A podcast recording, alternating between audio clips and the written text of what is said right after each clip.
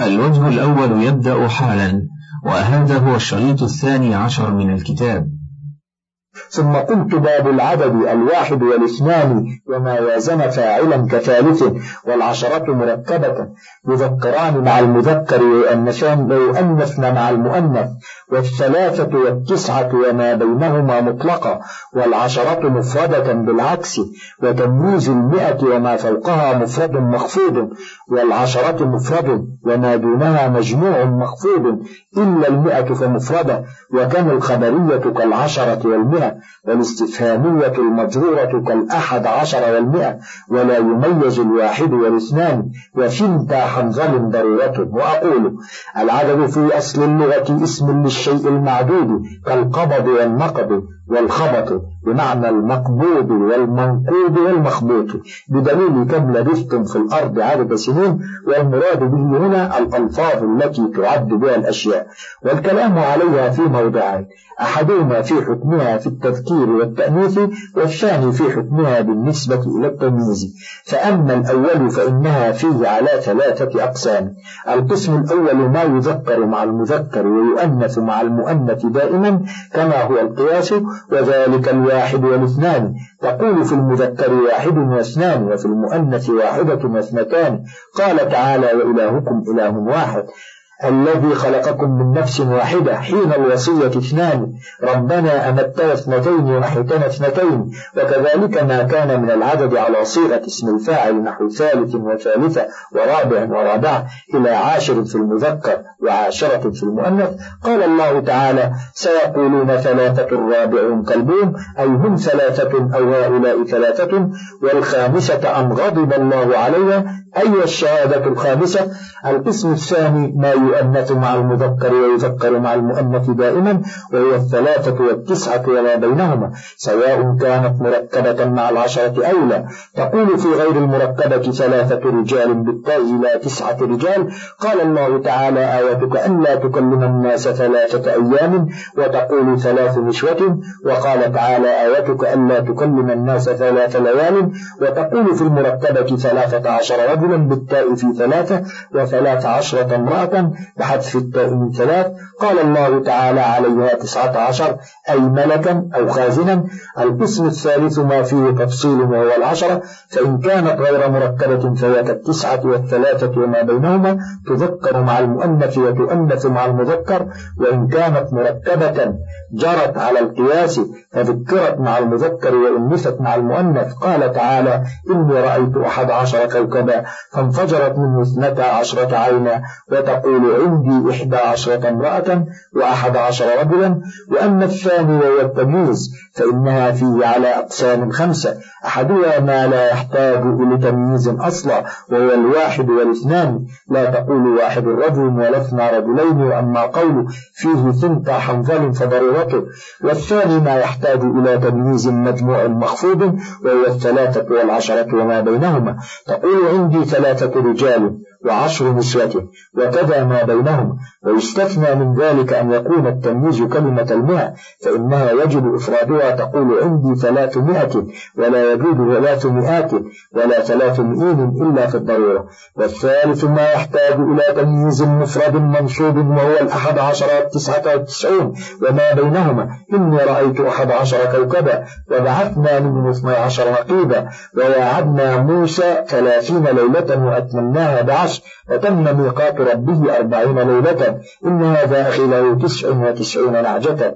وأما قوله تعالى وقطعناه اثنتي عشرة أسباطا فليس أسباطا تمييزا بل بدل من اثنتي عشرة والتمييز محذوف أي اثنتي عشرة فرقة. والرابع ما يحتاج إلى تمييز المفرد المخفوض وهو المئة والألف تقول عندي مئة رجل وألف رجل ويلتحق بالعدد المنتصب تمييز كم الاستفهامية وهي بمعنى أي عدد ولا يكون تمييزها إلا مفردا. تقول كم غلاما عندك ولا يجوز كم غلمانا خلافا للكوفيين. ويلتحق بالعدد المخفوض تمييز تمييز كم الخبرية وهو اسم دال على عدد مجهول الجنس والمقدار يستعمل للتكثير ولهذا إنما يستعمل غالبا في مقام الافتخار والتعظيم ويفتقر إلى تمييز يبين جنس المراد به ولكنه لا يكون إلا مخفوضا كما ذكرنا ثم تارة يكون مجموعا كتمييز الثلاثة والعشرة وأخواتهما وتارة يكون مفردا كتمييز المئة والألف وما فوقها والخامس ما يحتاج إلى تمييز مفرد منصوب أو مخفوض وهو كم الاستفهامية. المجرورة نحو بكم درهم اشتريت. فالنصب على الأصل والجر بمن مضمرة لا بالإضافة خلافا للسجاد. وإنما لم أذكر في المقدمة أن تمييز كم الاستفهامية وتمييز الأحد عشر والتسعة والتسعين وما بينهما منصوب لأنني قد ذكرته في باب التمييز فلذلك اختصرت إعادته في هذا الموضوع من المقدمة. ولله الحمد على إحسانه. وإلى هنا ينتهي شرح شذور الذهب في معرفة كلام العرب تأليف ابن هشام المصري الأنصاري وبتعليق الأستاذ محي الدين عبد الحميد الناشر المكتبة التجارية الكبرى بشارع محمد علي بالقاهرة بصاحبها مصطفى محمد.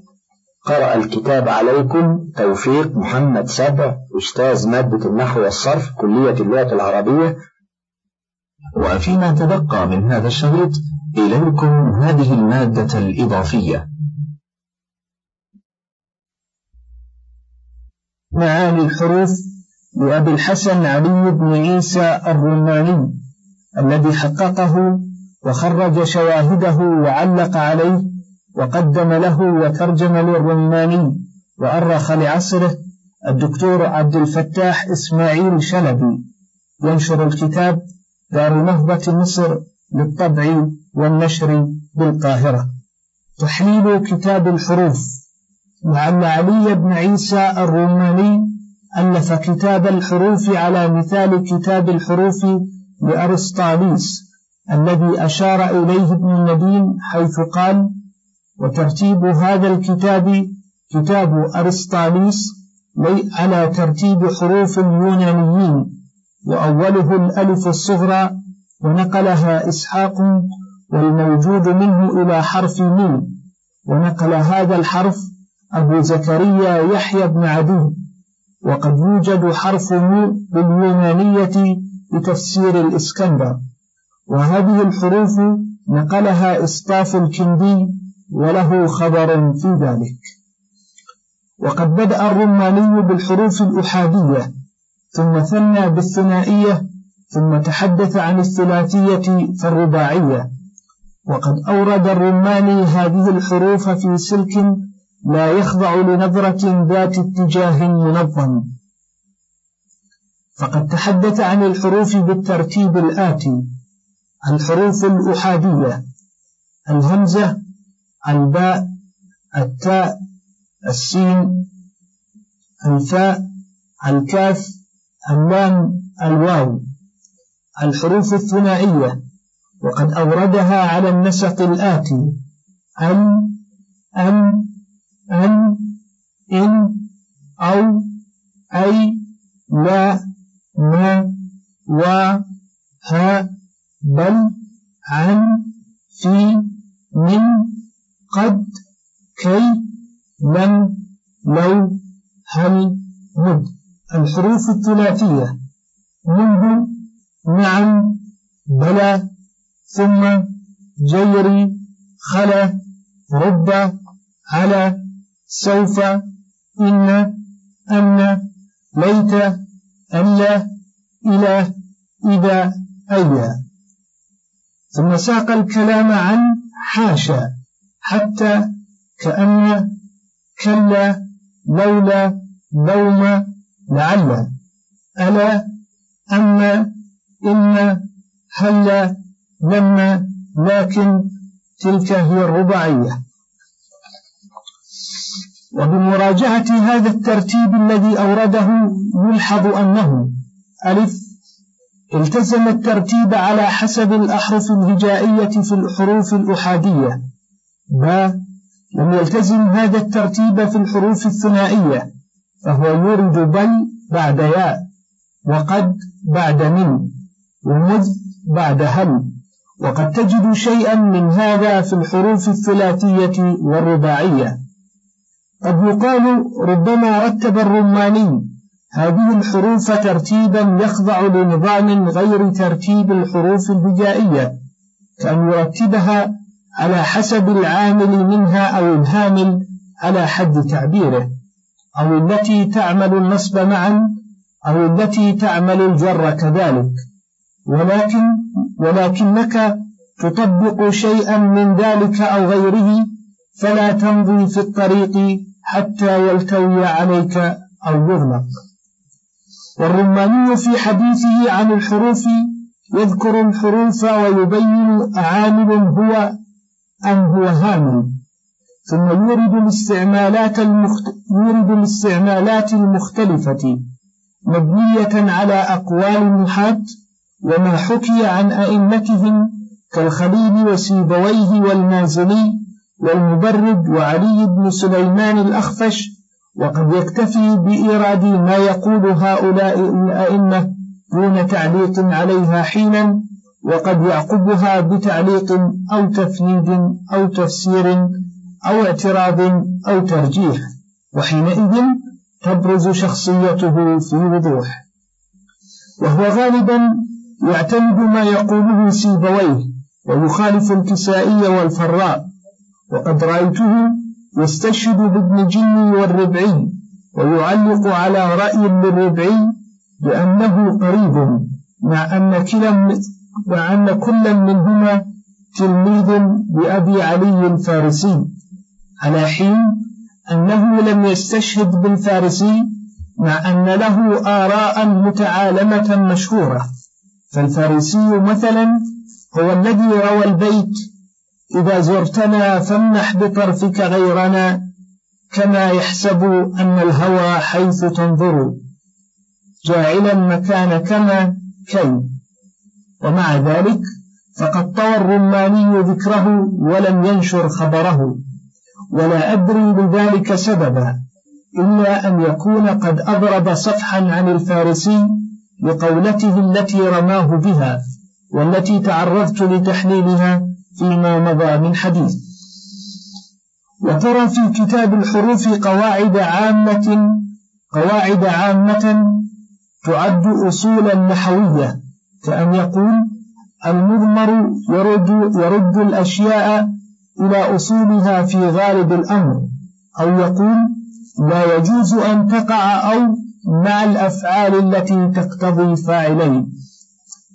والرماني في كتابه الحروف يعرض آراء البصريين والكوفيين وقد يسردهما سردا لا تعليق فيه ولا تعقيب فلا تكاد عندئذ تتبين مذهبه النحوي.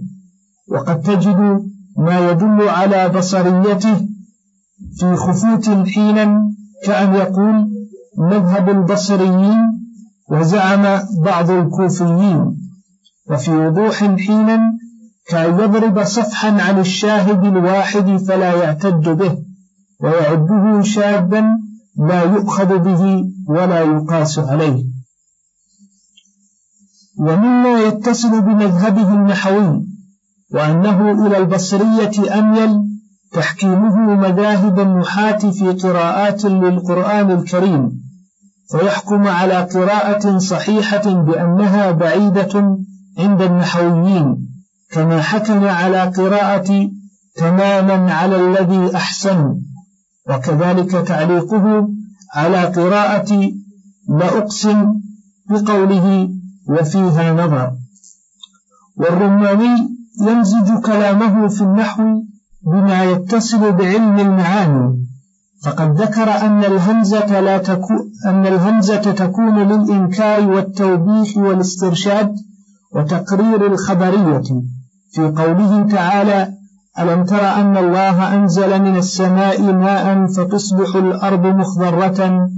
إن الله لطيف خبير. وإن خرج مخرج الاستفهام. وقوله قد تقع اللام بمعنى العاقبة وقد يقع الأمر موقع الخبر كقوله تعالى فليمدد له الرحمن مدا. والرماني يؤيد ما يذهب إليه بالصحيح من الشواهد القرآن الكريم والشعر العربي وقد رأيته يستشهد بالحديث الشريف كما أورد بيتا لبعض المولدين. وعلق على قوله بالقبح وتجد إشارات إلى لهجات القبائل في قلة يذكرها في معرض الحديث عن الاستعمالات المختلفة للأحرف كإشارات إلى لهجة هذيل والحرث بن كعب والتميميين والحجازيين كما يتعرض لرسم المصحف ويحتج به. كتاب الحروف. الحروف الأحادية. الهمزة. منها الهمزة وهي تستعمل في موضعين في النداء والاستفهام. فإذا استعملت في النداء فلا ينادى بها إلا القريب دون البعيد لأن مناداة البعيد تحتاج إلى مد الصوت وليس في الهمزة مد. وإذا استعملت في الاستفهام فإنها تأتي فيه على أوجه منها أن يكون على جهل من المستفهم كقولك أقام زيد أزيد عندك أم عمرو؟ ومنها أن يكون إنكارا أزيد أمرك بهذا؟ أمثل عمرو يقول ذلك كقوله تعالى آه الله أذن لكم أم على الله تفترون؟ الذكرين حرم أم الأنثيين؟ ومنها أن يكون توبيخا كقوله تعالى أأنت قلت للناس اتخذوني وأمي إلهين من دون الله؟ هذا توبيخ لعيسى عليه السلام في اللفظ ولقومه في المعنى لأن الله تعالى علم أن عيسى لم يقل ذلك ولكن قال ذلك له بحضرة قومه ليوبخهم على ذلك ويكذبهم فيما قالوه. ومنها أن يكون تعجبا كقولك أيكون مثل هذا؟ ومنها أن يكون استرشادا كقولك للعالم أيجوز كذا وكذا؟ كقوله تعالى أتجعل فيها من يفسد فيها؟ وذلك أنهم استرشدوا ليعلموا وجه المصلحة في ذلك. وقيل هي تعجب تعجبت الملائكة في ذلك. وزعم أبو عبيدة أنها إيجاب وليس بشيء لأن الملائكة لا توجب ما لم يوجبه الله ولا تصرف همزة الاستفهام على معنى الإيجاب لأن الاستفهام خلاف الواجب. وتكون تقريرا وتحقيقا. وذلك إذا دخلت على ما أو لم أو ليس. كقولك أما أحسنت إليك ألم أكرمك؟ ألست بخير من زيد؟ والجواب بلى. وإن شئت قلت ألست خيرا من زيد. قال جرير ألستم خير من ركب المطايا؟ وأندى العالمين بطون راحي. ويكون تسوية وذلك في أربعة مواضع وهي ما أبالي أقمت أم قعدت وليت شعري أخرج أم دخل وما أدري أأذن أم أقام وسواء علي أغضبت أم رضيت. قال الله تعالى سواء علينا أوعظت أم لم تكن من الواعظين. وقال حسان ما أبالي أنب بالحزن تيس أم لحاني بظهر غيب لئيم. حاشية الشاهد من قصيدة لحسان رضي الله لحسان رضي الله عنه يذكر أصحاب اللواء يوم أحد. وأول هذه القصيدة منع النوم بالعشاء الهموم وخيال إذا تغور النجوم. وقيل الشاهد قوله المشهور رب حلم أضاعه عدم المال وجهل غطى عليه النعيم.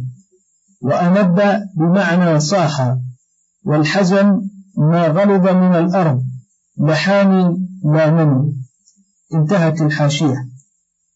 وإذا دخلت همزة الاستفهام على همزة الوصل ثبتت وسقطت همزة الوصل وإن كانت همزة الوصل مع لام المعرفة مدت ولم تحذف لئلا يشتبه الاستفهام بالخبر وذلك كقولك أم رجل قال ذلك أم المرأة؟ قال الله تعالى الله خير أما يشركون. وإذا دخلت على همزة القطع جاز لك أربعة أوجه.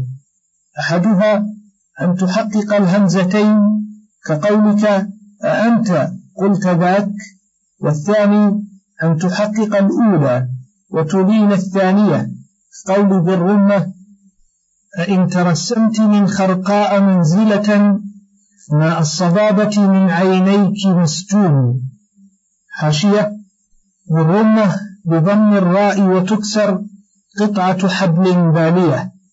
قال أبو عمرو بن العلاء بدأ الشعر بامرئ القيس وختم بالرمة. مات في أصبهان سنة سبع وعشرة ومائة عن أربعين سنة. قال الأصمعي مات ذو الرمة عطشان وأتي بالماء وبه رمق فلم ينتفع به. وكان آخر ما تكلم, تكلم به قوله ومخرج الروح من نفسي إذا احتضرت وفارج الكرب زحزحني عن النار. والشاهد أول قصيدة لذي الرمة والرواية في الديوان أعن ترسمت من خرقاء منزلة مع الصبابة من عينيك مسجون وفي الأصل خلقاء وهو تحريف. وترسمت نظرت رسومها والصبابة رقة الشوق مسجون مصبوب صبا ويروى توسمت وتوهمت بدل ترسمت انتهت الحاشية. والثالث أن تحقق الهمزتين وتدخل بينهما ألفا كقوله أيا ظبية الوعساء بين جلاجل وبين النقى أأنت أم أم سالم؟ حاشية. البيت لبرمة من قصيدته التي أولها خليلي عوج اليوم حتى تسلما على طلل بين النقى والأخارم. والوعساء في الشاهد رملة يقول أنت أحسن أم أم سالم؟ انتهت الحاشية. والرابع إن من العرب من يفصل بالألف ويلين الهمزة الثانية فهؤلاء خففوا من جهتين وقد قرأت القراء بالأوجه الأربعة وإنما لم تعمل الهمزة شيئا وكانت من الهوامل لأنها تدخل على الاسم والفعل وما كان بهذه الصفة لم يعمل شيئا. وإنما يعمل الحرف إذا اختص بأحد القبيلين دون الآخر. الباء وهي من العوامل. وعملها الجر وهي مكسورة وإنما كسرت لتكون على حركة معمولها. وحركة معمولها الكسر. ولا يعترض على هذا بأن الكاف لأن لأن ولا يعترض على هذا بالكاف لأن الكاف قد تكون اسما وهم اعتزموا على أن يفرقوا بين حركة ما لا يكون إلا حرفا نحو الباء واللام وحركة ما قد تكون اسما نحو الكاف. والباء تأتي على وجوه من ذلك أن تكون للإضافة نحو قولك مررت بزيد أضفت المرور أضفت المرور بالباء إلى زيد. وتكون للاستعانة كقولك كتبت بالقلم وقطعت بالمدية. وتكون للظرف كقولك أقمت بمكة وكنت بالبصرة قال الشماخ. وهن وقوف ينتظرن قضاءه بضاحي عذات أمره وهو ضامر.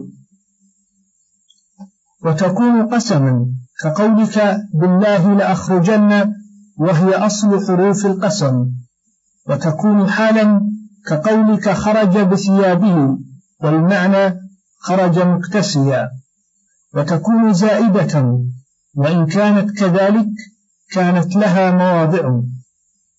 إحداها أن تدخل على الفاعل كقوله تعالى كفى بالله شهيدا. والمعنى كفى الله ولكن الباء دخلت للتوكيد. وقال ابن السراج ليست بزائدة والتقدير كفى والاكتفاء بالله. وهذا التأويل فيه بعد بقبح حذف الفاعل ولأن الاستعمال يدل على خلافه. قال عبد بن الحسحاس أميرة ودع إن تجهزت غازيا كفى الشيب والإسلام للمرء ناهيا حاشية. عبد بن الحسحاس هو شاعر مخضرم كان أسود أعجميا. من شعره الحمد لله حمدا لا انقطاع له فليس إحسانه عنا بمقطوع. أنشده صلى الله عليه وسلم فقال أحسن وصدق. فإن الله سيشكر مثل هذا وإن سدد وقارب إنه لمن أهل الجنة. انتهت الحاشية.